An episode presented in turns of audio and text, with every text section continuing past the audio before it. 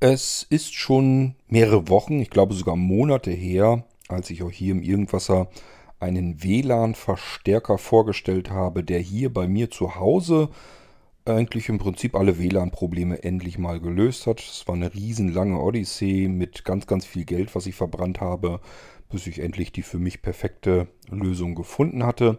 Das Ding habe ich euch hier vorgestellt und es gibt auch immer wieder Leute, die dann sagen, ich hätte gern auch so ein Teil. Ähm, aber der WLAN-Verstärker alleine, das ist nur die halbe Miete. Denn es bringt auch immer was zu wissen, wie müsst ihr die Dinger eigentlich vernünftig positionieren, platzieren, wie müsst ihr damit umgehen. Ähm, es gibt also auch so ein paar Tipps, die ich euch mit an die Hand geben kann. Und die gelten natürlich nicht nur für diesen WLAN-Verstärker, sondern allgemein für WLAN-Repeater. Und äh, wir können auch kurz über Powerline und so weiter einsteigen ähm, dann kann ich euch von jemandem erzählen, der hat eine recht schwierige Situation zu Hause und da kann ich hier diese Episode nämlich auch dazu nehmen, um ihm dann zu erklären, was er tun kann. Da gibt es verschiedene Lösungsansätze, die mir so einfallen. Es wird hier also mal eine Episode über allgemein über ja das Zuhause-Netzwerk sein. Ob es nun per Powerline ist. Das ist ähm, das Netzwerk, wenn wir es über den normalen Stromkreislauf bei uns in der Wohnung verteilen wollen. Oder aber, ob wir es jetzt per WLAN machen wollen. Das spielt erstmal so keine große Rolle. Ich werde euch einfach hier mal eine Episode zu der ganzen Netzwerktechnik machen. Musik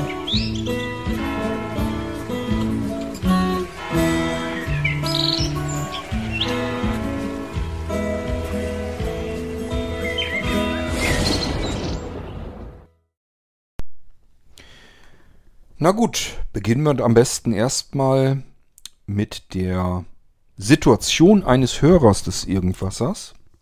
Hatte ich ihm gesagt, ähm, ich mache das einfach mal in einer Episode hier im Irgendwasser, dann gebe ich ihm noch so ein paar Tipps an die Hand, was er tun kann. Dieser Hörer hat nämlich eine sehr, naja, bescheidene Situation zu Hause, um dort ein Netzwerk zu etablieren.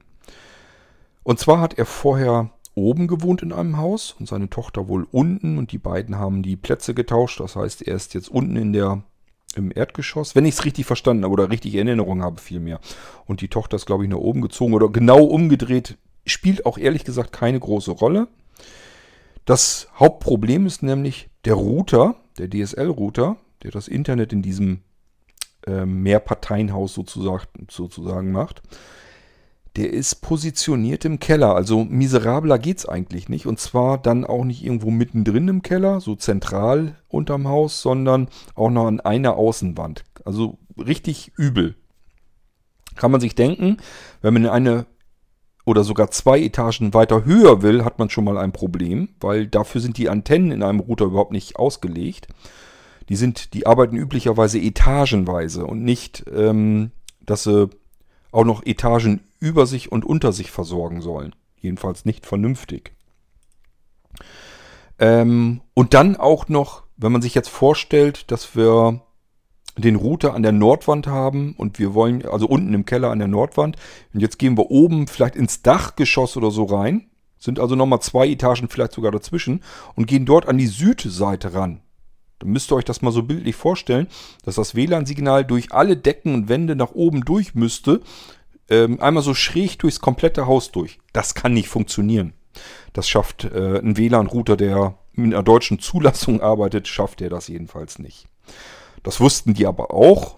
Und die haben sogar Stellen im Haus, da geht noch nicht mal mehr, da kommt kein äh, Telefonsignal oder irgendwas hin, da kann man, kann man also noch nicht mal mehr mit dem Handy, mit dem Smartphone telefonieren und so weiter. Das ist also ziemlich übel, ziemlich üble Situation. Und deswegen haben die sich gesagt, wenn wir jetzt eh da rumbasteln und einer zieht nach oben, der andere zieht nach unten, dann lassen wir da Strippen reinziehen. Vielleicht haben sie das auch schon vorher gemacht, das weiß ich gar nicht ganz genau. Das sind aber alles Details, die spielen gar keine Rolle. Sie haben sich jedenfalls Strippen ziehen lassen quer durchs Haus, sodass sie überall LAN-Anschlüsse haben, also verkabelte. Nur ist da auch wieder das Problem, diese LAN-Anschlüsse haben sie nur auf, ich vermute mal, einmal jemals, jeweils eine Strippe in eine Etage rein. Und dann habt ihr einen LAN-Anschluss auf einer Seite der Wohnung. Ich könnte mir vorstellen, dass man der Einfachheit halber dort, wo der Router steht, an einer Seite, an einer Außenwand, dass man da einfach mit den Kabeln nach oben gegangen ist. Wahrscheinlich in den Zwischenwänden. Ähm, so dass wir an einer Seite des Hauses sind, egal auf welcher Etage und wir uns befinden. Wir haben nur einen LAN-Anschluss auf einer Seite. Das ist alles wirklich suboptimal, kann man nicht anders sagen. So, ähm, derjenige hat auch solch einen WLAN-Verstärker gekauft, wie ich ihn hier auch benutze, wie ich ihn euch hier im Irgendwasser auch schon vorgestellt habe. Und er sagt, er kommt dann immer noch nicht bis zur anderen Seite hin. Und da hat er wohl einen Echo-Lautsprecher stehen von Amazon. Und äh, das Ding sagt immer noch, ich kann hier keine Verbindung herstellen zum Internet. Ja, ist, je nachdem, wie das Haus gebaut ist und wie weitläufig diese Etage und so weiter ist, ist das auch kein, kein großes Wunder.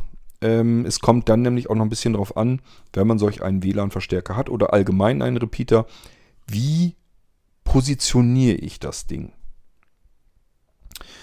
Okay, wir lösen also erstmal das Problem, das dieser Zuhörer hat mit Repeatern oder eben WLAN-Verstärkern. Wo ist der Unterschied überhaupt? Eigentlich gibt es keinen, man kann zu WLAN-Verstärkern WLAN-Verstärker sagen, wenn er sozusagen sich die Quelle schnappt also eine WLAN-Quelle schnappt. Und das, so funktionieren ja alle Repeater im Prinzip. Die verbinden sich ja beispielsweise mit einer Fritzbox. Das ist dann die WLAN-Quelle. Damit verbinden sie sich, holen sozusagen das Signal zu sich rüber und machen dort, wo sie dann sind, ein eigenständiges WLAN nochmal auf. Das kann man auch mit derselben SSID, mit derselben Netzverkennung machen so dass man das Gefühl hat, die Fritzbox hätte jetzt ihr WLAN-Signal verbreitert. Tatsächlich ist es nur das WLAN-Signal von einem Gerät zum anderen wird übertragen. Dort wird es zu einem eigenständigen WLAN-Signal nochmal aufgebaut. Dadurch wird die Reichweite natürlich breiter. So, und wenn wir das mit derselben Sendeleistung machen, dann haben wir es eigentlich mit einem Repeater zu tun. Man kann aber natürlich auch einen Repeater nehmen, der das Signal dann nochmal verstärkt. Der hat einfach eine, eine größere äh, Sendeleistung, eine größere Antennenleistung. Und dann haben wir das Signal verstärkt und dann dürfen wir durchaus unseren Repeater als Verstärker bezeichnen, weil wir nicht nur repeaten, also nicht nur das Signal einfach nochmal erneuern, sondern wir verstärken es zusätzlich nochmal. Das Signal am Repeater ist stärker als das Signal an der eigentlichen Quelle. Okay, so. Ähm, zunächst mal arbeiten wir jetzt erstmal mit einem Repeater ich würde sagen, nehmen wir ruhig den Verstärker, den wir da haben, also den ich euch hier schon vorgestellt habe. Dann können wir vom selben Ausgangspunkt ausgehen und da kann man auch am ehesten was mit anfangen. Ähm, dann wäre es so, dass die WLAN-Quelle wird wahrscheinlich nicht die Fritzbox unten im Keller sein. Das kann ich mir fast nicht vorstellen. Ich gehe mal fast davon aus, dass die irgendwie einen Access Point oder sowas haben, den sie an ähm, der LAN-Schnittstelle, die sie da gelegt haben, also am Kabel dass sie da irgendwas angeklemmt haben. Ähm, wenn das der WLAN-Verstärker ist und der ist jetzt auf der einen Seite der Bude und der Lautsprecher ist genau auf der gegenüberliegenden Seite der ganzen Bude, dann kann das sein, dass auch dieser WLAN-Verstärker alleine das nicht ausmacht. Der hat eindeutig ein stärkeres und ein besseres Signal, äh, läuft stabiler. Ich kann mit den Richtantennen viel mehr ausgleichen. Erzähle ich gleich noch was dazu. Ähm, das ist aber jetzt keine Wunderkiste, die jetzt überall dort, wo, wo ich selbst mit mehreren Repeatern, die ich hintereinander sch schalte, wo ich da nicht mit weiterkomme, kann der das auch nicht retten. Also nicht immer 100%. Ähm, bei mir ist es ein Wunderrepeater tatsächlich. Also bei mir ist es ja so, habe ich euch erzählt, ich habe den zentral im Haus positioniert. Entsprechend die Antennen soweit in alle Richtungen ein bisschen auseinander gefächert. Das Ding ein bisschen weiter oben angebracht. Und der reicht hier. Damit komme ich um mein Haus komplett drumherum, in den Garten, überall rein. Das Signal reicht aus. Und was der zum Beispiel kann, was, was man mit Fritz-Repeatern und so weiter nicht mal eben so schnell hinkriegen kann. Er kann unten den Keller mit versorgen, die untere Erdgeschossetage, die obere Erdgeschossetage und ich habe bemerkt, der kann sogar noch ähm, den Dachboden mit versorgen. Das heißt, der macht nicht nur das Signal in der Ebene, in der einen Etage, sondern er kann auch noch nach oben und nach unten strahlen, weil ich eben noch mit den ähm, Antennen natürlich noch ein bisschen hantieren kann. Er kann also auch nach oben und nach unten ein Haus mit versorgen. Und er kommt hier viel, viel weiter als diese ganzen AVM-Dinger, die ich hier hatte. Und ich habe alle Repeater von AVM hier gehabt. Habe ich eigentlich immer noch. Liegen alle in irgendwelchen Ecken rum, habe ich alle rausgerissen. So, ich kann also mit tatsächlich bei mir hier mit einem einzelnen WLAN-Verstärker, den ich euch hier vorgestellt habe, kann ich mein komplettes Haus und den Garten versorgen mit einem Signal. Und dadurch habe ich extrem wenig, nee, ich habe eigentlich gar keine WLAN-Störungen mehr. Ich kann hier ganz normal mit meinen, all meinen Lautsprechern synchron ganz normal arbeiten. So, ähm, aber wir wollen ja das Problem lösen. Also, wenn ihr das perfekt haben wollt, und das gilt jetzt eben für diesen Hörer auch, dann kann man nicht den WLAN-Verstärker an einer Hauswand anbringen, dort wo das Kabel und die Dose vielleicht ist, sondern der muss in die Mitte der Wohnung. Nur dann kann ich ringsrum alles gleichmäßig versorgen. Sonst müsst ihr euch das mal vorstellen, dann versorgt er mit einer Hälfte seiner Möglichkeiten versorgt er sozusagen so weit wie er kommt das Stückchen in die Wohnung rein und mit der anderen Hälfte funkt er nach draußen in die Luft, wo wir gar keine WLAN, gar kein WLAN brauchen. Also ist totaler Quatsch dann. Ähm, es wäre also wichtig, diesen WLAN-Verstärker zentral zu setzen. Und ich behaupte mal, wahrscheinlich würde es dort sogar so gehen, dass wir ihn zentral, beispielsweise im unteren Geschoss, dort in die Mitte des Hauses packen und dann nach oben möglichst weit, also unterhalb der Decke. Und wenn wir ihn da platziert haben, dann wird mein Hörer das wahrscheinlich auch so hinbekommen, dass er sowohl oben in der Etage komplett mit diesem einen WLAN-Verstärker arbeiten kann, wie auch die komplette untere Etage, wie auch im Keller wahrscheinlich. Weil bei mir funktioniert es ja auch.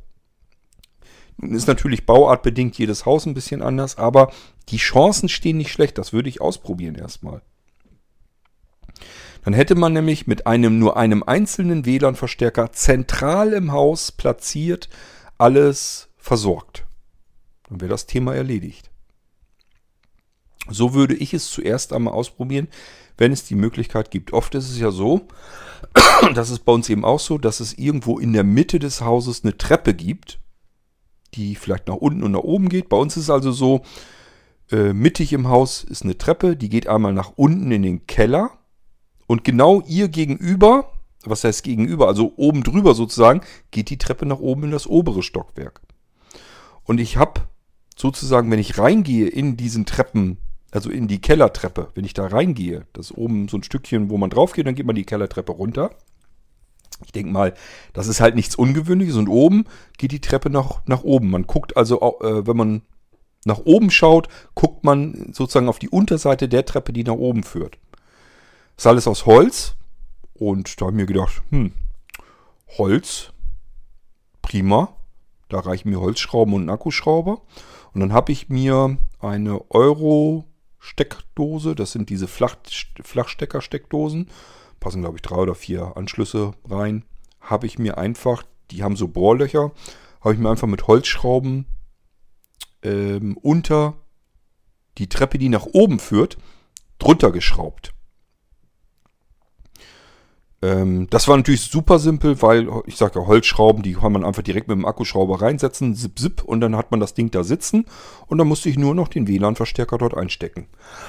Und habe dadurch den Effekt, dass dieser WLAN-Verstärker, der ist jetzt zentral, genau mitten im Haus, und zwar, wenn ich unten in der unteren Etage stehe, über meinem Kopf, in, also direkt oberhalb der Kopfhöhe, da sitzt mein WLAN-Verstärker mitten im Haus. Und dadurch habe ich diesen Effekt, dass der nach unten strahlt, ich sogar im Keller was kriege, auf alle Fälle aber die komplette untere Etage, sowie die Etage unmittelbar darüber, denn da sitzt er ja direkt drunter. Da muss er auch nur einmal kurz durch die Wand, äh, also durch die Decke, und dann kann der sozusagen oben die Etage auch noch mitnehmen. Und das Ding ist nun mal ein bisschen kräftiger als normale WLAN-Repeater und dadurch kriegt er den Keller oben auch noch erwischt. Funktioniert also. So, und dann ist er breiter als die ganzen AVM-Repeater, die ich hatte. Er macht also ein breiteres Signal, dadurch, dass er einfach eine höhere Sendeleistung hat, eine größere Antennenleistung. Und dadurch kommt er auch außerhalb des Hauses, der Hauswände, des Hausumrisses sozusagen, kommt er noch drüber hinaus, so dass ich sozusagen, wir haben auf der einen Seite, da parkt unser Auto und unser Trike und so weiter, das Carport. Auf der anderen Seite ist ein Weg, geht da lang und nach vorne ist ein Vorgarten, nach hinten ist Terrasse und so weiter. Ist, glaube ich, alles normal Standard, so wie jeder andere, der ein normales Einfamilienhaus hat, wo das da auch so ist. Und dieses Drumherum um das Haus, das kann ich damit auch alles komplett erwischen. Ich kann also eigentlich mit diesem einen WLAN-Verstärker komplett alles hier ähm, schaffen. Wo ich vorher in jedem Raum einen AVM-Repeater setzen musste. Was natürlich nie richtig funktioniert hat, weil es immer Chaos gab. Weil zudem diese dämlichen Repeater früher dann auch noch die Verbindung zur Fritzbox zwischendurch verloren haben. Zuerst habe ich es versucht mit damals hießen die Dinger noch gar nicht Mesh-Netzwerke, aber ich habe das damals eben schon versucht, dass ich nur eine, SS eine SSID hatte, sodass ich mit den Geräten eigentlich im Haus rumrennen wollte und die haben immer dieselbe, dasselbe Netzwerk, selbe Kennung, selbe Passwort, konnten sich also überall einloggen, bis ich gemerkt habe, an einer Stelle im Haus funktioniert es, an der anderen Stelle funktioniert es nicht. Jetzt musst du erstmal rumrätseln, an welchem Repeater ist das Ding eigentlich angemeldet, denn welcher Repeater hat jetzt die Verbindung zum Internet und zum Netz, zur, zur Fritzbox wieder verloren. Den musste ich dann aus der Wand ziehen und wieder neu reinstecken, damit er sich neu startet. Und das hatten alle Repeater hier, dass die ihre Verbindung zur Fritzbox regelmäßig verloren haben. Und dann musste ich rumrennen und zuerst mal alle Repeater rausreißen, einfach weil ich nicht wusste, welcher ist das jetzt. So, und dann bin ich angefangen, habe jedem Repeater eine eigene Kennung gegeben, eine eigene SSID, so dass ich dann einfach schauen konnte, okay, ähm, E4 ist ausgefallen, oder nee, 4E habe ich die. Also die hatten immer eine Zahl vorweg und dann dahinter ein Buchstabe. Der Buchstabe ähm, sagte mir, in welchem Raum ist er zugange. Die Nummer sagte mir, welcher Repeater ist das. Konnte passieren, dass ich vielleicht auch mal zwei Repeater in einem Raum hatte und so weiter und so fort. Ja, und wenn jetzt zum Beispiel 4E ausgefallen ist, wusste ich, okay, Repeater an der Außenwand im Esszimmer, dafür das E, ist ausgefallen. Dann konnte ich die gezielt diesen Repeater aus der Steckdose rausziehen, neu wieder reinstecken und dann hat er sich wieder neu verbunden. Dann hatte ich erstmal wieder ein paar Tage, manchmal auch mehrere Wochen Ruhe, aber irgendwann ist das AS wieder ausgestiegen, hat die Verbindung zur Fritzbox ähm, nicht wieder aufgebaut und funktionierte dann einfach wieder nicht mehr. Ist total ätzend, kann aber eben passieren. So, und dementsprechend, ich sag ja, ich hatte in jedem Raum, ich hatte in der Küche, hatte ich zwei Repeater, ich hatte im Flur einen Repeater, ähm, ich hatte im Esszimmer einen Repeater, ich hatte im Wohnzimmer einen Repeater, ich hatte, in der Küche habe ich schon gesagt, ne, da hatte ich sogar zwei Repeater. Ich hatte im Schlafzimmer einen Repeater, ich hatte im, in unserer Rumpelkammer, war mal als Gästezimmer gedacht, ist aber nur ja, eine Kammer für Gerümpel im Prinzip. Also unsere Rumpelkammer, wo man alles so hinpackt. Ähm, da hatte ich auch einen Repeater. Zeitweise hatte ich sogar einen Repeater im Keller, als ich noch dachte, ich habe da vielleicht auch noch viele Sachen, die ich mal da anklemmen und benutzen möchte. Weil da habe ich zum Beispiel so Kameras, die die Heizung so ein bisschen, dass ich einfach mit einer Kamera auf die Heizung gucken kann aus der Ferne und so weiter. Ähm, auf dem Dachboden hatte ich einen Repeater. Also ich hatte überall Repeater hier verteilt. Das heißt aber nicht, dass ich dadurch ein besseres Netz hatte und dass ich dadurch keine Probleme hatte, weil ich habe ja überall ein eigenes WLAN-Netz gehabt, sondern ich hatte erst richtig, ordentlich deswegen Probleme. Regelmäßig sind irgendwelche Dinge ausgestiegen und bei dem einen, der hat sich dann versucht zu verbinden, hat das nicht hingekriegt und dann hat man eben mal kein Internet gehabt und beim anderen ist er dann abgebrochen oder was auch immer. Das macht alles keinen Spaß und vor allen Dingen, was das absolut tödlich ist, solch ein Netzwerk, ist für Multiroom-Systemlautsprecher. Wenn ich nämlich diese Multiroom-Smart-Lautsprecher habe, die muss man immer an einer WLAN-Quelle gemeinsam haben. Sonst hat das keinen Zweck. Es hat keinen Sinn, einen Lautsprecher mit einer WLAN-Quelle zu versorgen, also an einem Repeater, dass der an einem Repeater hängt. Der andere Verste äh, WLAN, ach man, der andere Lautsprecher hängt an einem anderen WLAN von einem anderen Repeater. Es kann nicht funktionieren. Das war der Grund, warum mir immer die Gruppen hier auseinandergeknallt sind, um die Ohren gepfiffen. Die müssen an einem einzelnen WLAN-Signal allesamt dranhängen und dann funktioniert das auch vernünftig. Nur was will man machen, wenn dieses eine WLAN-Signal gar nicht herstellbar ist, weil keiner dieser Repeater die, das komplette Haus versorgen konnte. Ich konnte nie meine Multiroom-Lautsprecher vernünftig laufen lassen. So habe ich erklärt, Repeater regelmäßig erneuert ersetzt. Jedes Mal, wenn AVM neue Repeater auf den Markt gebracht hat, habe ich gedacht, na, probieren wir mal aus. Die haben ja jetzt versprochen, alles wird besser, alles ist toller, alles ist genialer.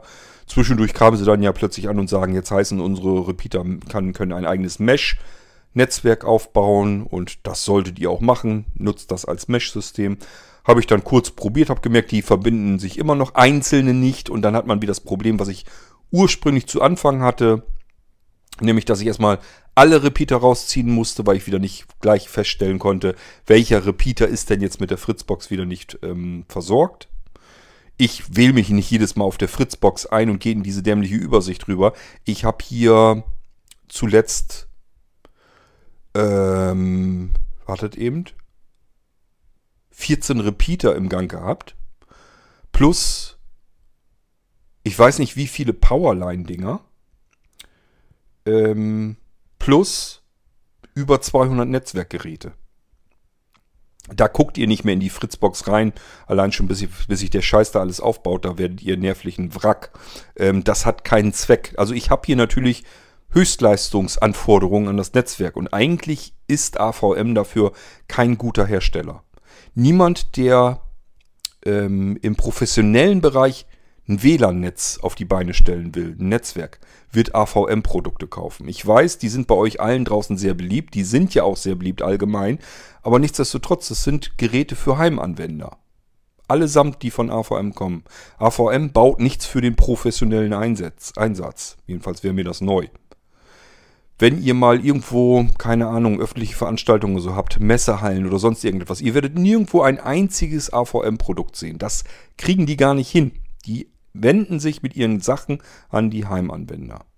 Und ja, so entsprechend sind die Geräte eben auch gebaut. Die sind für kleine Wohnungen in Groß, in, in, in Häusern, in Hochhäusern und so weiter, sind so super geeignet.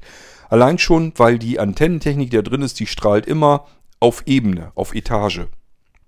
Wie sieht so ein WLAN-Signal eigentlich aus, wenn man sich als Wellenform irgendwie vorstellen kann? Ihr müsst euch den Repeater vorstellen und wenn er so wie von AVM ist, also keine Richtantennentechnik drin hat, sondern nur einfach seine integrierten Antennen. Dann ist es so, dass ihr den normalerweise in die Steckdose steckt und dann ist der eigentlich hochkant drinne. So ist es üblicherweise. Und dann strahlen die Antennen nach der, zur Seite hin aus und während sie zur Seite hin ausstrahlen, verbreitern sie sich. Sodass ihr in der Nähe des Repeaters ein relativ schmales WLAN-Signal habt, aber dadurch, dass es dort eben recht kräftig ist, es musst du noch nirgendwo durch eine Wand durch, es musst du noch nicht mehrere Meter hinter sich bringen, spielt das keine große Rolle, funktioniert. Und je weiter es nach hinten geht, desto weiter fächert sich das auseinander, wird breiter sozusagen. Ähm, es bleibt aber auf einer Ebene, das heißt, es strahlt relativ wenig nach oben und nach unten. Wenn ich also versuchen will, mehrere Etagen damit zu versorgen, komme ich bei solchen Repeatern relativ zügig an ein Problem heran. So, und dann fängt man an, äh, jede Etage mit einem Repeater zu versorgen. Da die Dinger von AVM aber auch nicht besonders weit kommen, brauchen bloß ein paar Wände dazwischen zu sein. Und je nachdem nach Bauart äh, reicht auch schon ein oder zwei Wände, reichen dann auch schon aus. Und ich bin dann eben ganz ratzfatz am Ende eines WLAN-Repeaters. Sei er nun von AVM, Netgear, D-Link, Devolo und wie sie alle heißen, sind auch nicht so wirklich viel besser. Das ist alles die gleiche Grütze. Das liegt an der sehr begrenzten Sendeleistung, die in Deutschland zugelassen ist. Und wenn man die Geräte auf dem deutschen Markt zur Zulassung bringt und sogar deutscher Hersteller ist, dann muss man sich an diese Begrenzung halten, weil man hier sonst ganz schnell eins auf den Deckel kriegt. Und dann hat man es eben mit dieser arg begrenzten Sendeleistung zu tun. Da kommt man nicht ganz viel weit und deswegen spielt es keine Rolle, welcher große Hersteller jetzt dahinter steht. Die wollen sich das Eigentor alle nicht einschießen, dass sie irgendwie eine Abmahnung von den Zulassungen hier kriegen. So, aber kleine Hersteller, die einfach nur mal eben ein paar Geräte bauen, die auf den Markt bringen und irgendwo in, in China sitzen, Die müssen keine Angst vor der deutschen Zulassungsstelle haben, dass die eins auf den Sack kriegen. Das Schlimmste, was dem passieren kann, ist, dass mal eine Marge von WLAN-Repeatern, die hier auf dem Markt, auf dem deutschen Markt eintrudeln, dass die dann ähm, zurückgeschickt werden vom Zoll, dass, die sag, äh, äh, dass gesagt wird, wir haben, dat, haben die Dinger mal getestet. Das sind Funksysteme. Funksysteme werden stichprobenartig vom Zoll getestet. Vom Zoll wahrscheinlich nicht, also es wird wahrscheinlich ein Test dann durchgeführt äh, im Auftrage des Zolls. Ich glaube nicht, dass die selber irgendwas testen, aber das weiß ich zumindest. Ich habe schon ein paar Mal beim Zoll gesessen und habe zum Beispiel versucht, Smartphones und so weiter zu importieren. Und äh, dann haben die gesagt, ja, das muss hier getestet werden. Sollen wir das in, ins Test, in, zum Testen einschicken? Dann kostet das so und so viel. Oder wollen Sie sich drum kümmern? Wir brauchen das und das Zertifikat dafür, dass das hier für den deutschen Markt genehmigt ist. Und habe ich gesagt, um Gottes Willen, so viel kosten die ganzen Smartphones nicht. Lass die zurückgehen ähm, muss ich mich darum kümmern, dass ich das Geld irgendwie vom Hersteller zurückbekomme. Funksysteme auf dem deutschen Markt werden stichprobenartig üblicherweise getestet, ob die Sendeleistung stimmt. So, und wenn da ein Hersteller in China ist und schickt dann so eine Marge WLAN-Verstärker äh, raus, ähm, und die wird, werden hier getestet und wieder zurückgeschickt, dann sagt er sich, naja gut, Pech gehabt, probieren wir es einfach nochmal. Und beim nächsten Mal gehen sie vielleicht durch. Also der hat da nicht so viel Schiss vor, dass er da irgendwie, dass dann gesagt wird, du Hersteller Netgear darfst hier keine WLAN-Verstärker in Deutschland mehr verticken, weil du dich regelmäßig ähm, nicht an die Begrenzungen hältst, die wir hier haben auf dem Markt. Gilt für Deutschland. Für andere Märkte ist das gar nicht so schlimm. Ähm, ich habe jetzt keine Ahnung, wie die Sendeleistung in China und so weiter ist. Ob die überhaupt reguliert ist, keine Ahnung. Es ist jetzt auch nicht so, ähm, dass ich mir einen WLAN-Repeater äh, aus, aus China oder so kommen lasse. Und das Ding strahlt wie Hulle. Das ist jetzt nicht so, dass der, keine Ahnung, die doppelte und dreifache und vierfache Leistung von einem AVM-Repeater hat, sondern er hat ein bisschen mehr ähm, WLAN-Leistung, Antennenleistung. Und zusätzlich hat er die äh, Richtantennen sodass ich das auch noch ein bisschen ausbalancieren kann. Und wenn ich jetzt noch anfange, diese Vorteile zu nutzen und das Ganze nochmal an einem optimalen Ort im Haus zu platzieren, dann habe ich ein perfektes Ergebnis. Das ist das, was ich euch hier gerade versuche beizubringen. Der WLAN-Repeater alleine, ja, er bringt schon mal was, aber richtig, dass eure WLAN-Probleme kriegt ihr erst los, wenn er optimal platziert ist und eingerichtet ist. Das Einrichten ist eigentlich gar nicht so schlimm. Ihr nehmt euch eine WLAN-Quelle und diese WLAN-Quelle, wenn ihr Probleme mit der Reichweite habt und nicht mit der Geschwindigkeit, mit der Reichweite, dann meldet ihr euren WLAN-Verstärker, den ihr bei Blinzeln gekauft habt, meldet ihr an an einem 2,4 Gigahertz WLAN der Quelle. Das ist üblicherweise vielleicht eure Fritzbox, die ihr irgendwo stehen habt.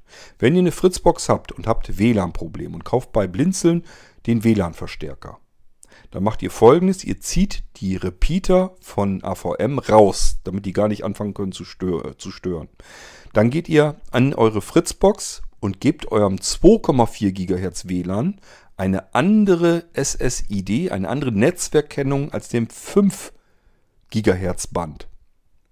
Der hat zwei Frequenzgänge, zwei Frequenzbänder und üblicherweise werden die über ein und dieselbe Netzwerkkennung. Also eure Fritzbox schmeißt normalerweise eine Kennung raus. Da steht dann, keine Ahnung, Fritzbox 7590 oder sowas, bla bla bla. Und daran meldet ihr ja eure Geräte an. Das müsst ihr ändern.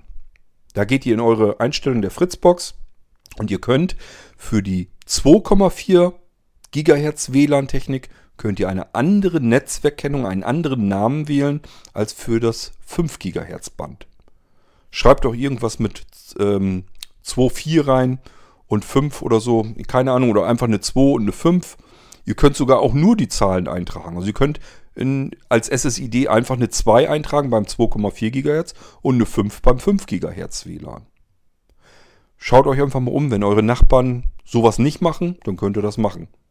Also ich habe hier meine WLAN-Netze mittlerweile einfach nur noch durchnummeriert, weil ich mir gut merken kann, wo steckt was, welches WLAN wird wo aufgemacht. Und ich weiß sofort, mit welchem WLAN ich mich, mit welchem Gerät ich mich sozusagen verbinde. Und wenn irgendwelche Probleme sind, weiß ich sofort, welches Gerät hat Probleme und mit welchem äh, Frequenzband habe ich es jetzt gerade zu tun. So, wenn wir es jetzt in unserem Beispiel so machen, wir haben also sind in die Fritzbox gegangen, haben unserem 2,4 GHz WLAN haben wir eine 2 verpasst als SSID, als Netzwerkkennung. Und dem 5 GHz Band haben wir eine 5 verpasst. Wir haben jetzt also zwei WLAN-Netze, die von unserer Fritzbox kommen und die heißen 2 und 5. Jetzt nehmen wir unseren WLAN-Verstärker. Stecken in die Steckdose. Üblicherweise ähm, können wir uns dann verbinden. Und wie verbinden wir uns eigentlich mit dem WLAN-Verstärker? Geht einfach, äh, also die Verbindung selbst ist mir total einfach. Ihr geht in die WLAN-Einstellungen beispielsweise eures iPhones, wenn ihr ein iPhone habt und ähm, verbindet euch mit dem Verstärker. Der hat eine ganz wunderliche Kennung, die ihr vorher noch nie gesehen habt. Da einfach mit verbinden. Ihr merkt es auch daran, dass das ein unverschlüsselt, äh, unverschlüsseltes WLAN ist. Braucht auch keine Angst davor haben, äh, dass es unverschlüsselt ist, weil dieser WLAN-Verstärker, der hat ja noch keinerlei andere Verbindung. Der kommt ja weder ins Internet, noch ist er mit irgendeinem anderen Gerät verbunden. Deswegen ist das jetzt in dem Moment überhaupt kein Problem. Ihr könnt euch einfach verbinden, braucht kein Passwort einzutippen. Ähm, und dann geht ihr mal in die Informationen des verbundenen WLANs. Da ist so, so, so ein Info-Button normalerweise hinter. Ich glaube, VoiceOver sagt da auch irgendwie Informationen oder so. Das ist, glaube ich, wenn ihr verbunden seid mit dem WLAN, der nächste Schalter, der angesagt wird. Irgendwie was mit Informationen oder so. Da geht ihr rein und guckt euch an, mit äh, welche IP-Adresse der WLAN-Verstärker abgibt. Ich meine, irgendwas in Erinnerung zu haben mit 192, 168, 10.1. Ich bin mir aber nicht 100% sicher. Aber irgendwie so wird es, irgend sowas wird es sein. Ähm, die IP-Adresse könnt ihr euch kopieren, indem ihr das Ding einfach, äh, da könnt ihr, glaube ich, also ohne VoiceOver drücke ich da einfach drauf, halte einen Finger drauf und kann dann auf Kopieren gehen. Mit VoiceOver weiß ich nicht, wie es geht, werdet ihr aber wissen. So, dann gehe ich in den Safari-Browser rein und mache einen Doppeltipp in die Adressleiste, einfügen. Dann habe ich diese IP-Adresse da drin und dann bin ich auf der Oberfläche des WLAN-Verstärkers drauf. Da ist ein Eingabefeld, ist nur eins. Da gibt er Admin ein. A-D-M-I-N. So, als nächste Seite, also ihr habt euch damit eingeloggt, als nächste Seite taucht dann eure WLAN-Umgebung auf. Da zeigt er dann die WLAN-Netze an, die er bei euch gefunden hat. Da werden also auch die WLAN-Netze eurer Fritzbox dabei sein. Und wir haben das ja eben umbenannt. Der heißen jetzt ja 2 und 5, nur als Beispiel. Und wir wissen, wir sollen uns, wenn wir Reichweitenprobleme haben, melden wir uns am Zweier an, weil wir das 2,4 GHz Band brauchen. Da melden wir uns jetzt an. Dann fragt er natürlich noch nach dem Passwort zu unserem ähm, 2,4 GHz Netz der Fritzbox. Das wisst ihr selber, welches Passwort ihr dort vergeben habt in, in eurer Fritzbox ist nicht das Zugangspasswort der Fritzbox, sondern das Zugangspasswort zu eurem WLAN. Wenn ihr das alles um, äh, umgeändert habt, dann wird das auch ein anderes Passwort sein, dann nicht mehr das, was ihr auf dem Aufkleber unter der Fritzbox habt. Kann ich euch übrigens nur empfehlen. Gebt ein eigenes komplexes WLAN-Passwort ein. Wir sind auf, im Irgendwasser immer wieder mal drauf zugekommen. Wie kann man sich selbst komplexe WLAN und überhaupt Passwörter generieren im Kopf? gibt es verschiedene Möglichkeiten. Haben wir ein paar Mal sind wir darauf eingegangen, dass ihr euch eigene Passwörter, die ihr euch zwar gut merken könnt, die nach außen hin aber komplett verrückt aussehen, die man sich so normalerweise nicht merken kann, wo jeder sagen würde, warum kannst du dir dieses Passwort merken? Das ist einfach das System, wie ihr zu dem Passwort kommt. Das müsst ihr wissen und euch merken können, nicht das Passwort. Dann funktioniert das nämlich auch. So, ähm, ihr meldet euch dann also an dem 2,4 GHz Netz an. Und dann kommt ihr auf eine weitere Seite und dort habt ihr jetzt Eingabemöglichkeiten für das 2,4 GHz und das 5 GHz Band als die SSID, die Netzwerkkennung des Verstärkers. Da wird schon was vorgeschlagen, so ein Kauderwelsch aus 2,4 GHz und bla bla bla und 5 GHz bla bla bla. Das könnt ihr einfach so übernehmen, wenn euch das nicht stört. Oder ihr macht das in schick und schreibt dann, keine Ahnung, ähm, vielleicht 2V und 5V für 2 GHz Band verstärkt und 5 GHz verstärkt. Beispielsweise. Die, das Passwort würde ich so lassen, das übernimmt er von dem von der Fritzbox mit, also das, was ihr vorher für die Fritzbox eingegeben habt, würde dann auch für den Verstärker gelten, das könnt ihr so drin lassen. Braucht auch nicht unterschiedliche Passwörter zu merken. Geht da wieder einen Schritt weiter. Jetzt kommt schon die Übersicht. Ist das alles so in Ordnung? Das sind die beiden wie sind die Netzwerkkennungen eurer beiden Netze, die der Verstärker machen soll. Wie ist das Passwort? Mit welchem Netzwerk soll er sich an der Fritzbox jetzt verbinden? Wie ist da das Passwort? Und wenn ihr zufrieden seid und sagt, ja, ist alles so, wie ich es haben will, dann sagt er bloß noch jetzt neu starten. WLAN-Verstärker startet einmal neu, ist nach ein paar Sekunden da. Eure Netzwerke sind fertig eingerichtet. Das ist alles, was ihr tun müsst, um euren WLAN-Verstärker in Gang zu setzen. Super simpel, super einfache Sache. Wir hatten neulich Diskussionen in der Fritz-Mailingliste, gibt es übrigens auch. Das ist eine Mailingliste speziell zu den vielen, vielen Produkten von AVM. Diese ganzen Fritz-Dinger, da gibt es eine Fritz-Mailingliste bei Blinzeln, weil viele Sehbehinderte und Blinde eben Fritz-Produkte haben, AVM-Produkte. Ähm, Anmeldung ist Fritz, Strich, also Minuszeichen, subscribe, S-U-B-S-C-R-I-B-E, at blinzeln mit dem D in der Mitte, .net, N-E-T. Abschicken leere E-Mail. Mail kommt vom Server zurück. Unverändert mit der Antwortfunktion wieder zurücksenden und ihr seid in der Mailingliste drin. Wenn euch das interessiert, die AVM-Produkte und ihr sucht Hilfe oder braucht Informationen, könnt ihr da machen. Sie sind alles andere, sind da auch Leute, die diese AVM-Produkte schon haben und kennen.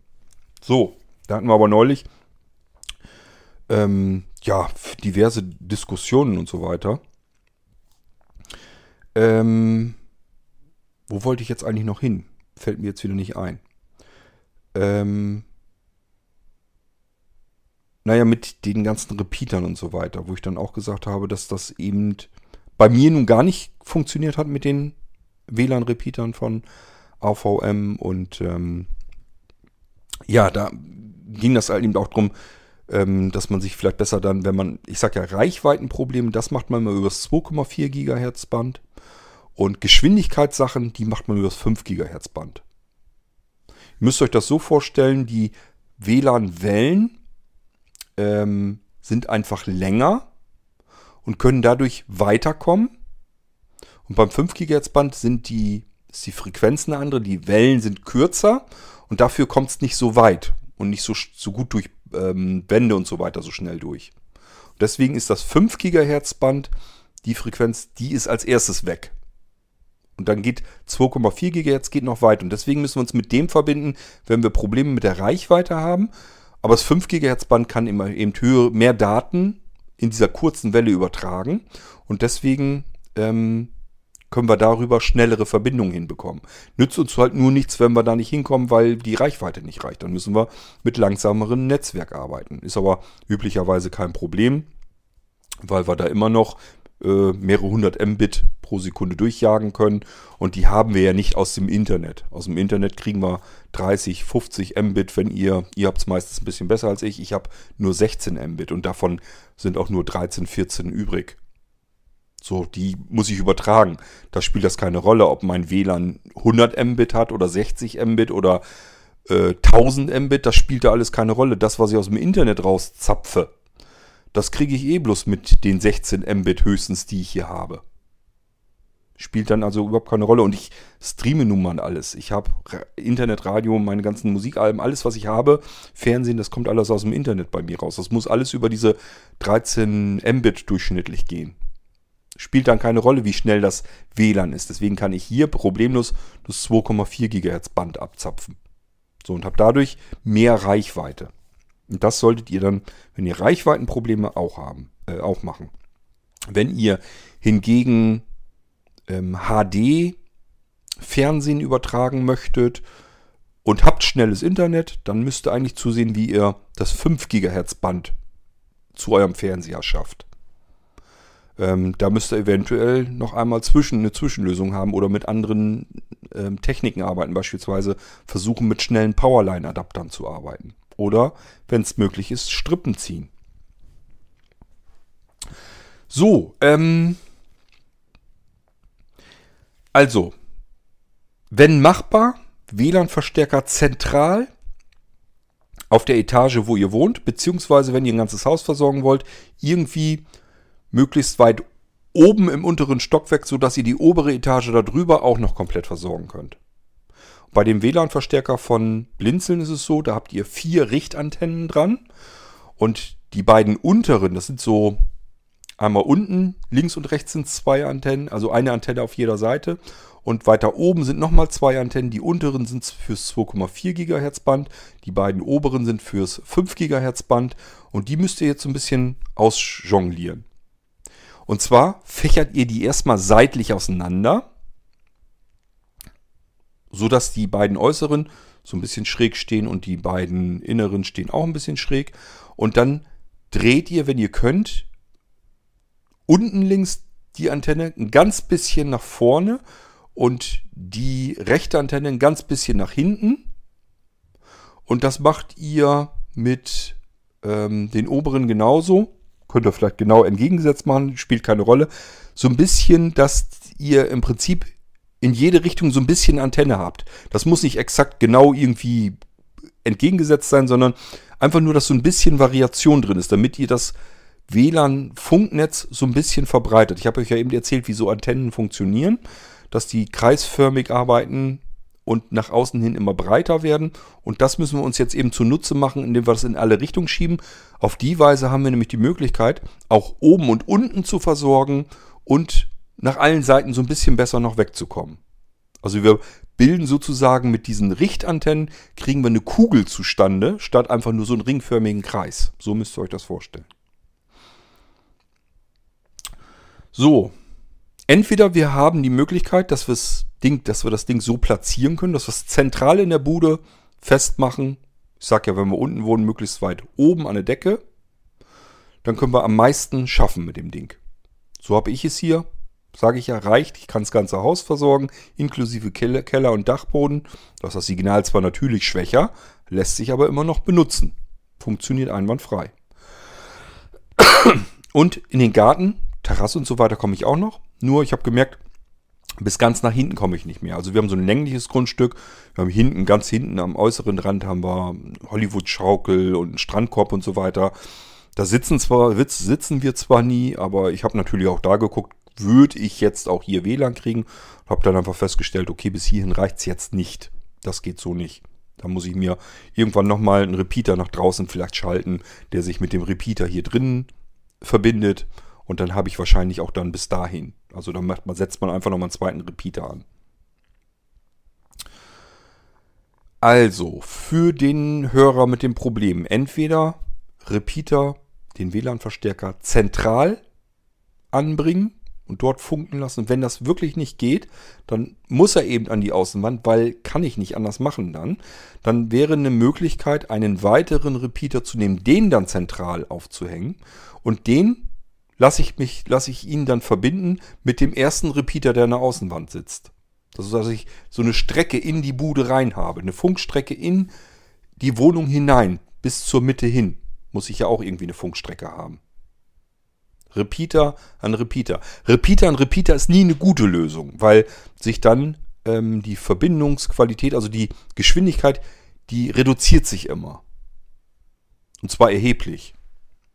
Das kann so weit gehen, dass es sich sogar nur noch halbiert. Ähm, deswegen keine gute Lösung, aber es wäre immer eine Lösung, die man ausprobieren kann. Wenn ich das damit hinbekomme und meine Geräte funktionieren dann trotzdem noch, dann ist ja alles in Ordnung. Habe ich hier auch so gemacht. Ähm, ich habe einen weiteren Repeater von diesen WLAN-Verstärkern sozusagen nach zum Garten hin nochmal an die Außenwand rangeknallt einfach weil ich da dann nochmal ein Signal habe. Da geht es allerdings gar nicht so sehr wirklich darum, dass ich ähm, da nochmal mehr WLAN habe, sondern ich habe im Garten Geräte, die habe ich an einem alten Repeater angemeldet und die haben keine Schnittstelle, wo ich mal eben schnell das WLAN-Signal ändern kann, also die SSID und das Passwort und so weiter. Und deswegen habe ich einfach den WLAN-Verstärker auf den alten Repeater, der im Garten vorher war, war genau genommen sogar Powerline, der da wieder ein WLAN-Netz aufmacht. Das ist alles schwierig, euch das zu erklären.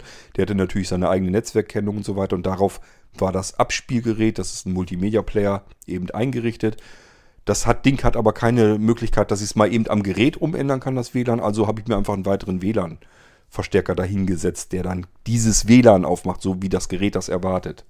Das ist der Hauptgrund und zum Zweiten habe ich mir gedacht, es schadet nicht, vielleicht nochmal ein etwas dickeres, fetteres Netz im Garten zu haben.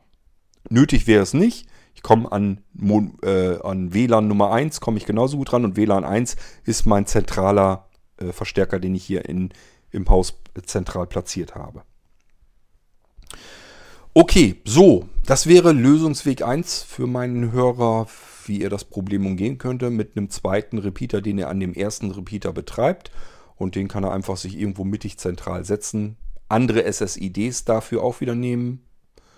Ähm, keine Ahnung, wenn wir bei unserem Beispiel bleiben, dass wir von der Fritzbox, dass die Fritzbox 2 und 5 hat, der Verstärker 2V und 5V, dann könnten wir zum Beispiel beim nächsten Repeater, der an dem ersten Repeater dranhängt, schreiben 2VV und 5VV. Also nutzt einfach die Kennung ein bisschen mehr, nicht so als irgendwie, Hauptsache das Ding hat einen schönen Namen, sondern damit kann ich irgendeine Information haben. Damit weiß ich einfach, okay, das ist jetzt der zweite Repeater. So, und dann, so könnt ihr euch das eigentlich gefügig machen und ähm, habt dann als Notlösung den einen Repeater mit dem anderen Repeater verbunden. Ist aber wirklich nur eine Notlösung. Möglichkeit 2 wäre auf Powerline gehen. Das heißt, ich habe eine Strüppe gezogen in meine Wohnung, die würde ich erstmal mit, mitnehmen. Da würde ich noch gar nicht Powerline äh, unten im Keller nehmen, sondern da würde ich die Strippe, die nach oben gezogen ist, die würde ich auf jeden Fall mitnehmen. Besser geht es gar nicht. So, jetzt habe ich aber ja diese, diese Dose oder die Leitung hängt dann nackig draus. Ich habe keine Ahnung, wie das da gelegt wurde. Ähm, hängt jedenfalls an der Außenwand und da ist jetzt mein LAN-Kabel. Ähm, dann würde ich da an der Stelle mit Powerline in meinen Stromkreislauf gehen. Einfach Powerline, müsst ihr euch vorstellen, ist wie so ein, so ein Steckernetzteil mit einer Netzwerkbuchse. Es gibt Powerline-Adapter, die haben nochmal eine durchgeschleifte Steckdose, sodass mir eine Wandsteckdose nicht verloren geht. Das ist immer ärgerlich, weil Powerline sollte möglichst immer in den Wandsteckdosen direkt angeschlossen werden. Also nicht einfach in eine Steckdosenleiste stecken, stecken. Damit habt ihr das Signal nämlich schon ganz, ganz drastisch ähm, abgemildert, blockiert vielleicht sogar. Immer direkt in die Wandsteckdose rein. Wenn ihr sagt, Wandsteckdosen sind aber nun mal rar, da habe ich nicht so viele von, dann einfach ein Powerline Adapter nehmen, der eine durchgeleitete Wandsteckdose hat. Der hat sozusagen, den könnt ihr reinstecken in die Wandsteckdose, hat aber eine eigene Steckdose, wie die einfach durchreicht. Da könnt ihr wieder eure Steckdosenleiste ranklemmen. Und nach unten hin hat er nochmal Netzwerkanschluss, LAN-Anschluss. So, und in diesen LAN-Anschluss, da steckt ihr das LAN-Kabel rein. Wird üblicherweise dazu geliefert, zumindest wenn man so ein Set nimmt. Und auf der anderen Seite des LAN-Kabels, das steckt ihr jetzt in die Wanddose rein mit der Strippe, die in den Keller führt. Und so habt ihr das Netzwerksignal von der Fritzbox im Keller über das LAN-Kabel in die erste Etage und von dort aus mit einem weiteren LAN-Kabel in den Powerline-Adapter und von dort aus über den Powerline-Adapter in den Stromkreislauf der Wohnung. Ich sag ja, bei durchgeleiteter Steckdose einfach die Steckdosenleiste wieder rein, die wahrscheinlich in der Wand hängt. Und das Netzwerksignal ist jetzt auf dem Stromkreis. Das ist das Schöne. So, und jetzt können wir auf die gegenüberliegende Seite der Wohnung gehen. Dort, wo der Lautsprecher steckt. Der ist auf der anderen Seite der Wohnung. Deswegen haben wir da unsere WLAN-Probleme. Ist halt ein bisschen doof alles und wir gehen jetzt auf die andere Seite und dort setzen wir einen weiteren Powerline-Adapter in die Wand. Und wenn wir keinen Bock haben mit irgendwie anlernen und so, die müssen sich normalerweise einen Schlüssel austauschen, dann nimmt man ein Powerline-Set. Die sind gleich fertig aufeinander abgestimmt. Und den zweiten Powerline-Adapter, den stecken wir dort auf der anderen Seite der Wohnung, dort in die Wandsteckdose. Dann nehmen wir wieder ein LAN-Kabel, stecken das unten rein und das verbinden wir jetzt, wenn wir können, wenn unser Lautsprecher selbst auch ähm, na, sag schon, einen LAN-Anschluss hat, dann direkt da rein mit dem LAN-Anschluss. Dann sind wir im Prinzip per Kabel verbunden. Lautsprecher ist mit dem Kabel verbunden. Und zwar LAN-Kabel in den Powerline-Adapter, Powerline-Adapter in die Wand, Wand, Stromkreislauf. Geht durch die ganzen Stromadern durch bis zur anderen Seite der Wohnung. Dort wieder raus in den Powerline-Adapter in den ersten. Von dort aus weiter die Richtung LAN-Kabel entlang bis in die LAN-Dose ersten, im ersten Obergeschoss. Von dort aus runter die LAN-Leitung bis runter in die Fritzbox hinein. Also alles Kabel. Ist kein WLAN vorhanden. So, ähm, wenn wir gerne auf der anderen gegenüberliegenden Seite noch WLAN-Signal gerne hätten, weil wir noch WLAN-Geräte dort benutzen wollen, dann würde ich einen Powerline-Adapter nehmen, der ein eigenes WLAN aufmacht. Da würde ich nicht mal unbedingt mit einer Bridge oder sowas arbeiten, sondern gleich alles in einem Gerät. Die gibt es nämlich auch.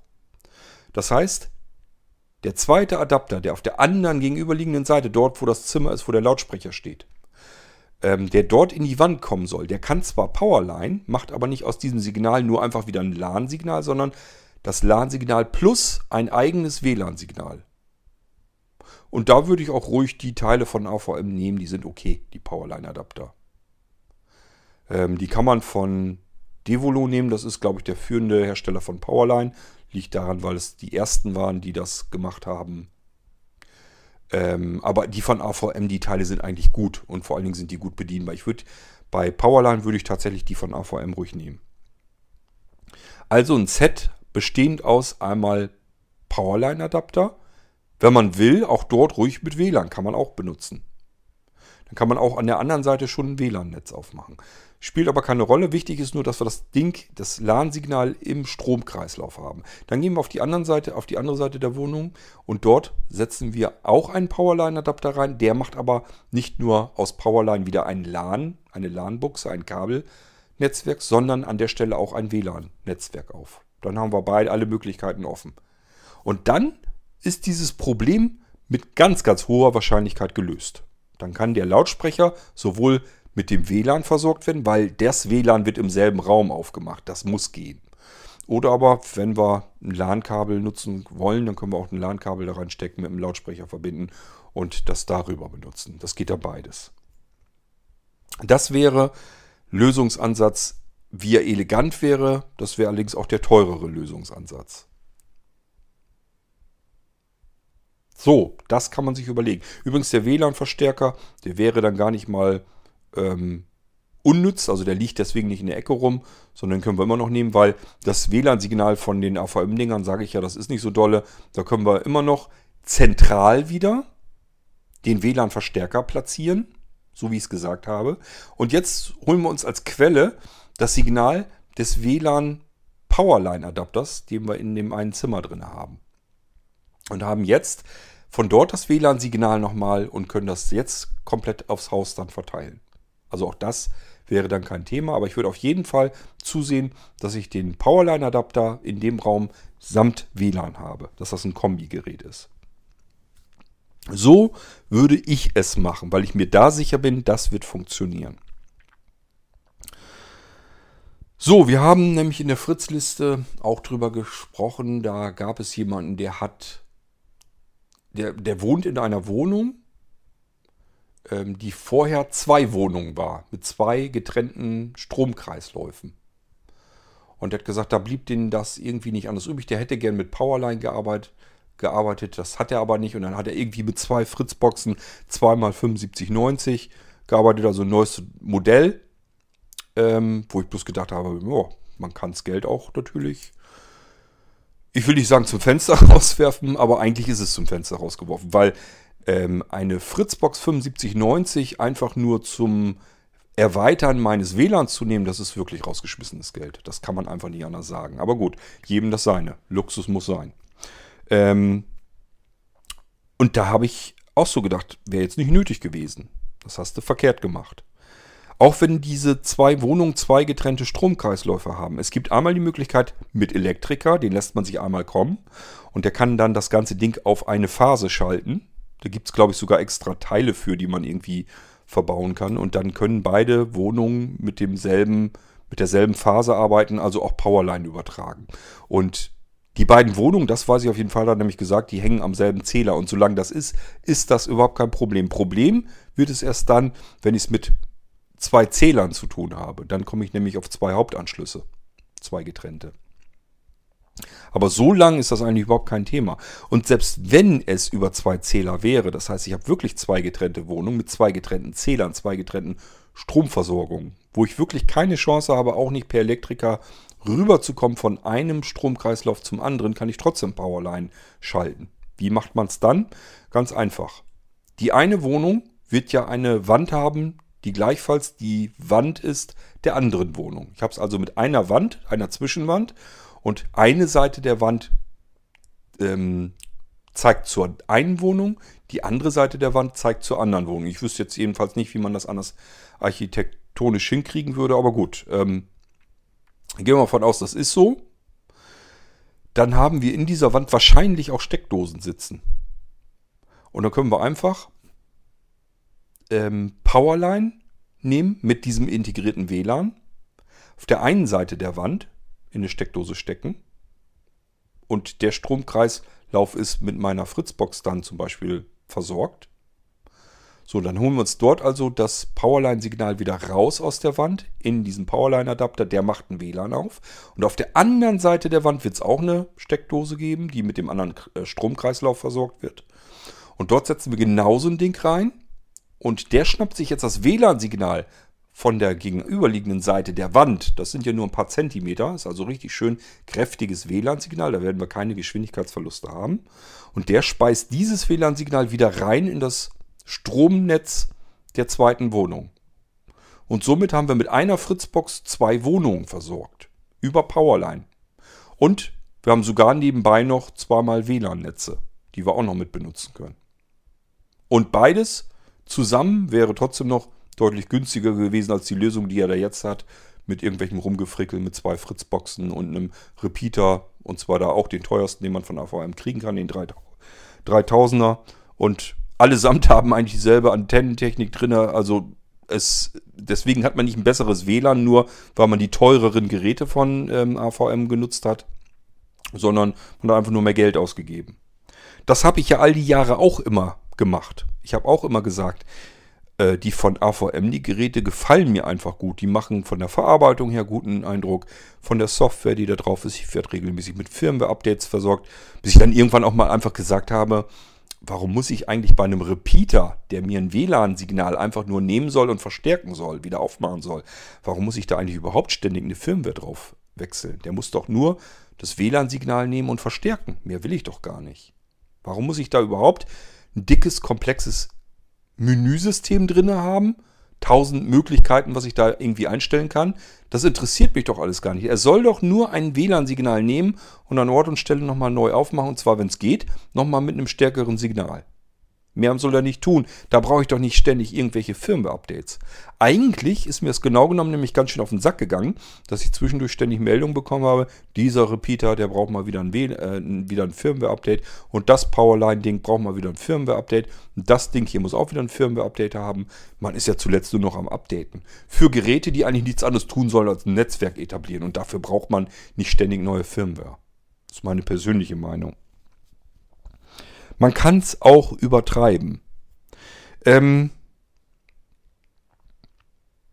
ja, also ähm, das wäre wie gesagt eine Möglichkeit, dass man sagt, ich gehe per Powerline äh, rein, mache dann WLAN-Signal, kann mir das WLAN-Signal auch an einer anderen Stelle wieder schnappen und wieder per Powerline reinleiten. Also das ist kein Grund, dass ich sage, ich habe hier zwei getrennte Stromkreisläufe äh, und ich kriege das hier mit dem Powerline nicht hin. Das kann man trotzdem hinkriegen.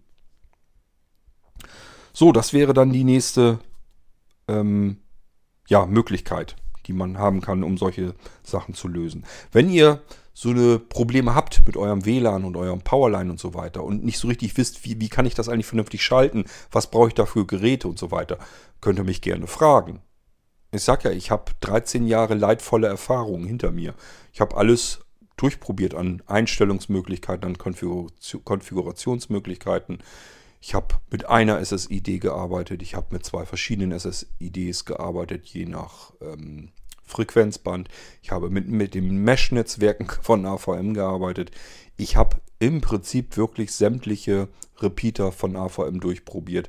Ich habe alle Powerline-Adapter von AVM durchprobiert. Ich habe auch Repeater von anderen Herstellern, die man aber kennt, probiert. Ähm, Netgear, Siemens Gigaset, ähm, AllNet, D-Link, Devolo, wie sie alle heißen. Alles durchprobiert, alles ausprobiert.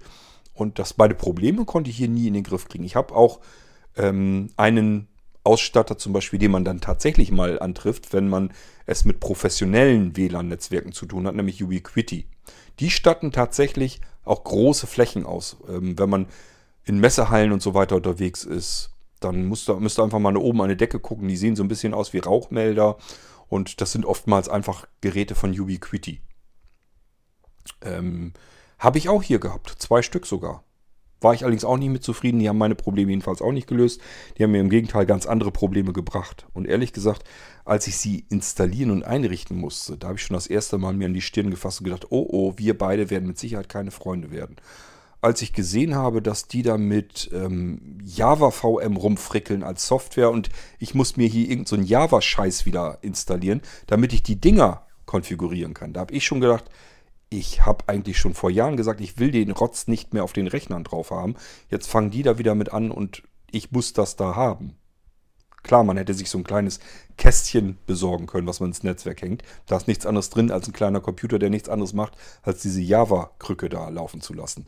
Aber das kann es nicht sein. Also da war ich schon das erste Mal, dass ich angepisst war und gesagt habe, na, ich glaube nicht, dass wir Freunde werden. Und diese Ubiquiti-Dinger haben bei mir brachial langsame Verbindungen gemacht. Die waren zwar tatsächlich von der Reichweite her super, haben aber unter einen Mbit gemacht. Also ich war im Kilobit pro Sekunde Bereich. Und damit kann man nun wirklich gar nichts mehr anfangen. Und somit habe ich die Ubiquiti dann auch wieder rausgeschmissen bei mir. Aber das sind eigentlich die professionellsten Geräte, die man so als Heimanwender, an die man so ohne weiteres rankommt, weil das auch die sind, die man, wie gesagt, auf Großveranstaltungen und so weiter auch vorfindet. Die können sehr gut diese, äh, diese Mesh-Systeme hinkriegen. Diese ähm, Maschennetzwerke bestehend aus unzähligen von diesen Teilen. Also man kann da beliebig viele von diesen Geräten zusammenschalten zu einem riesengroßen WLAN-Netzwerk.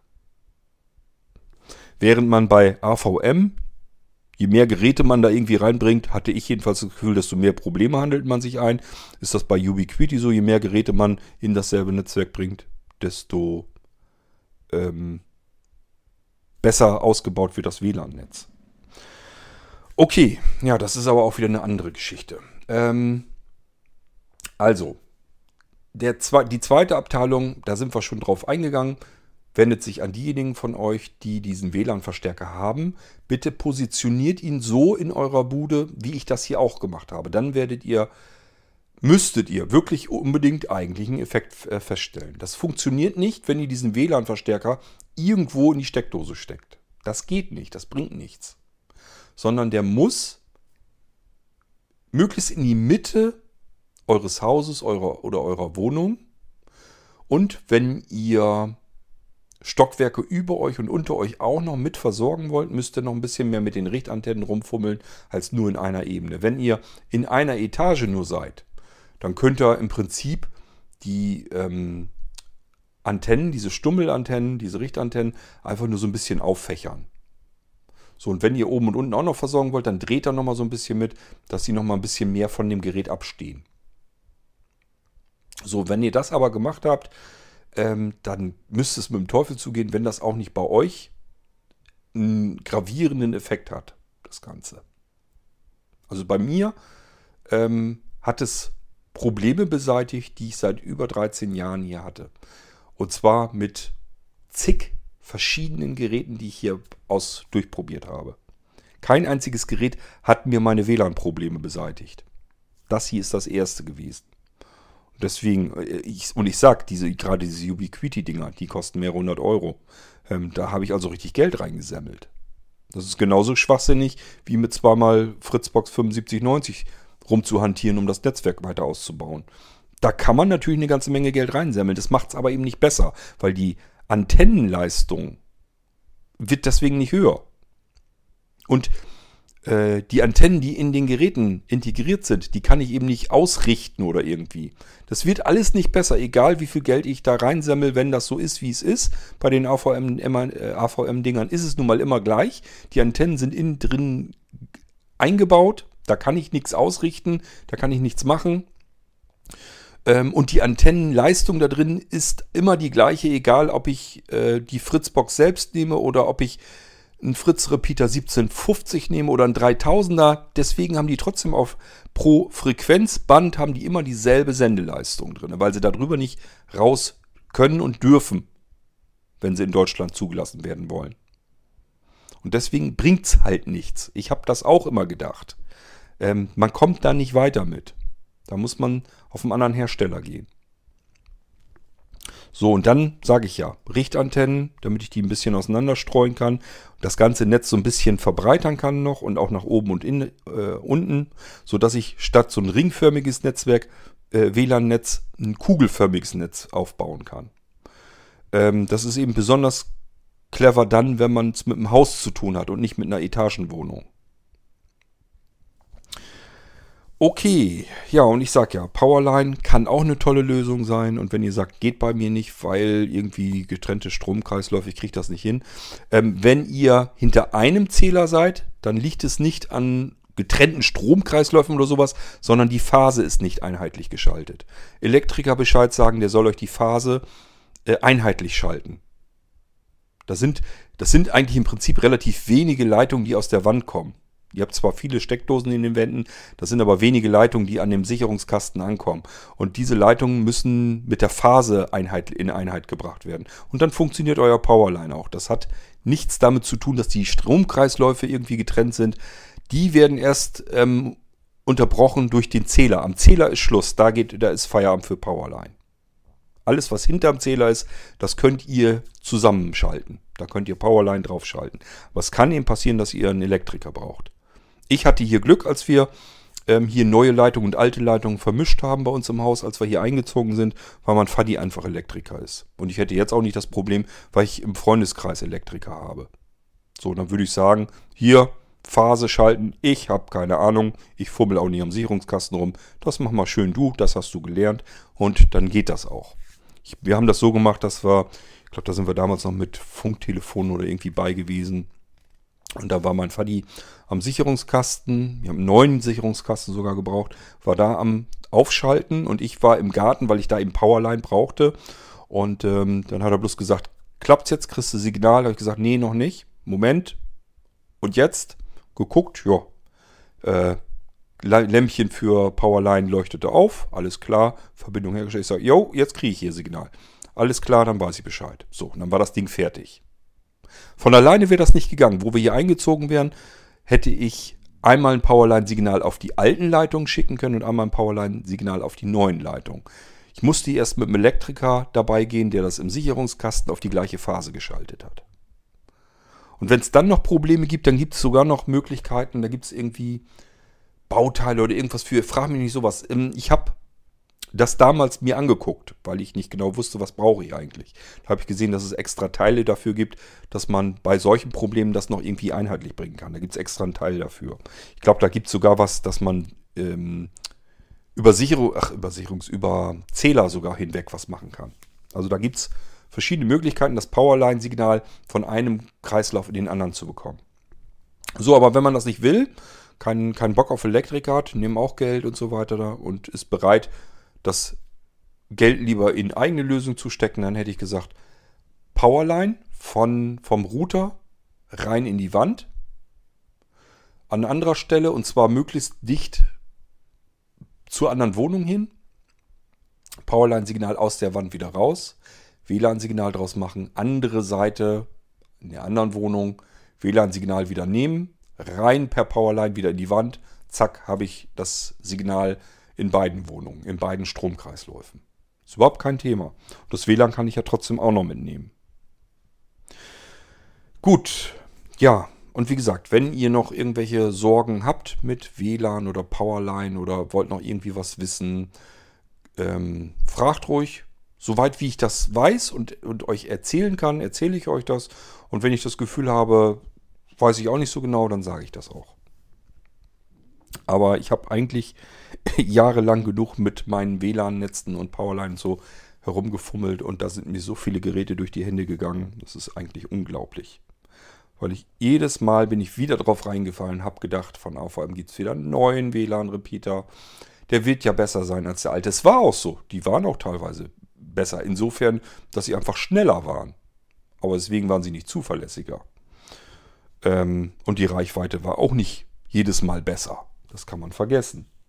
Somit hatte ich wieder viel Geld rausgeschmissen und ähm, habe meine WLAN-Probleme trotzdem nicht beiseite gehabt. Bis ich irgendwann das Gegenteil davon gemacht habe. Also ich einfach gesagt habe, statt die teuersten Modelle zu kaufen, gebe ich jetzt einfach mal weniger Geld aus und nehme ein No-Name-Produkt. Und siehe da, zack, bumm, ein Gerät hingeschmissen, äh, Probleme weg. Allesamt. Das ist doch total bekloppt, sowas. Okay, das war es mit einer Sendung zum Thema Netzwerktechnik, WLAN, LAN, Powerline. Ähm, man hätte jetzt noch über Bridge, Access Points und so weiter reden können. Ja. Ähm, wenn ihr Fragen habt oder sowas, irgendwie was wissen wollt, dann meldet euch halt einfach. Dann gehen wir da nochmal drauf ein. Ansonsten lassen wir es mal hierbei sein und ich hoffe, ihr habt so ein bisschen besseres Verständnis jetzt dafür, wie man die Dinge am besten eigentlich aufstellt. Ähm, platziert, anordnet und so weiter und so fort, dass ihr vielleicht eure Probleme auch in den Griff bekommen könnt. Und diejenigen unter euch, die auf so einen WLAN-Verstärker vom Blinzeln warten, ich habe schon wieder ein paar Bestellungen hier, ähm, die sind unterwegs. Das müsste eigentlich in ein, zwei Wochen alles hier sein, dann kann ich euch die schicken. Ähm, und ich sage ja, bitte vernünftig platzieren, sonst bringt es eventuell nicht genug. Also wirklich zentral ins Haus und zwar oberhalb eures Kopfes oder zumindest in Kopfhöhe. Und dann diese Richtantennen so ein bisschen auseinander fächern, dass das möglichst breites Funkspektrum gibt. Und dann ähm, muss das auch bei euch funktionieren. Wenn das einfach irgendwo hin platziert, relativ weit unten und so weiter, dann dürft ihr euch nicht wundern, dann ist auch einfach der WLAN-Repeater ist einfach beschissen positioniert. Dann kann der gar nicht richtig ausstrahlen. Ähm, wenn ihr das zum Beispiel unten in Wandsteckdosen steckt, dann muss der durch eure Möbel und so ein Scheiß ja auch noch überall durch.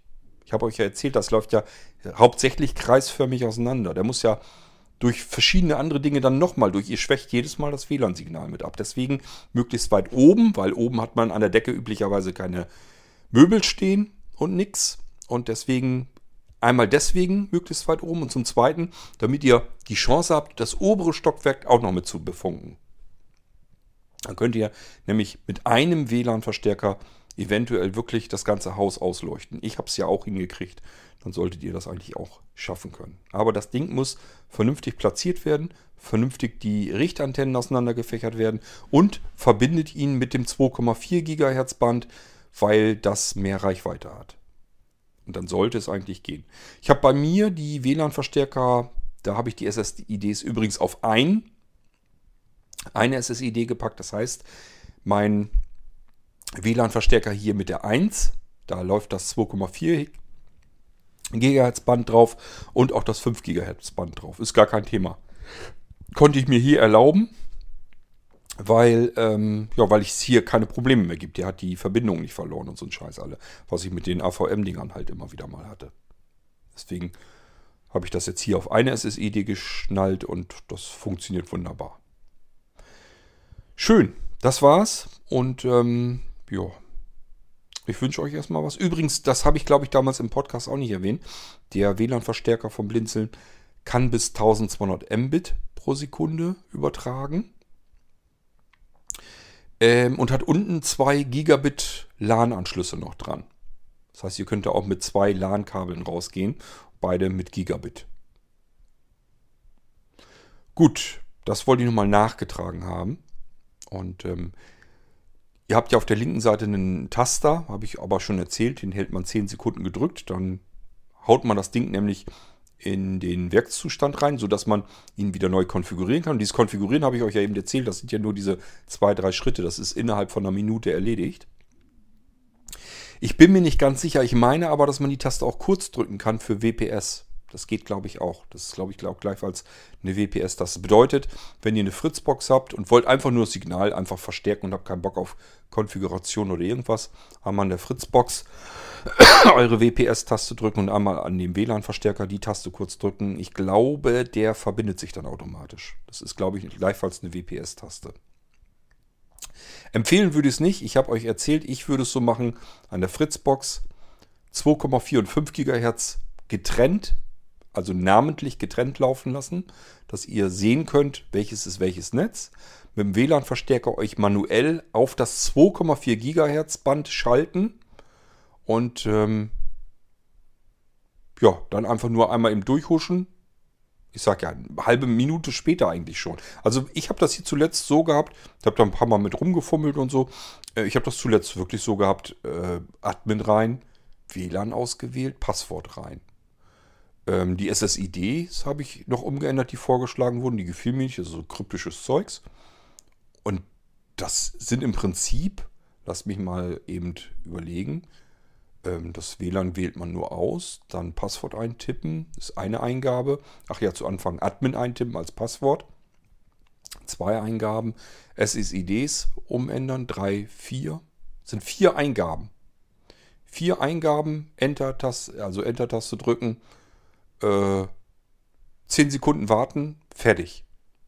WLAN-Verstärker ist fix und fertig, einsatzbereit, an der Wand eingerichtet. Und so einfach und schnell kann das sein. Und so schnell und einfach will ich es auch haben. Ich habe gar keinen Bock auf äh, 20 Firmware-Updates in zwei Jahren und ähm, irgendwelchen Firlefanz, den ich nicht brauche. Der soll sich ein WLAN-Netz nehmen und nochmal ein neues WLAN-Netz aufmachen, vernünftig verstärken, das Haus mit WLAN versorgen. Fertig. Mehr will ich gar nicht haben. Gut, Okay, ja, das war's nochmal mit einer Episode zu WLAN, Powerline und so weiter und so fort. Und ich sag ja, wenn ihr was habt, meldet euch. Deswegen müssen wir nicht irgendwelche Seminare, Workshops oder sonst irgendwas machen, sondern das kann ich euch auch so erzählen hier im Irgendwasser. Bis dann, macht's gut. Tschüss, sagt euer König Kort.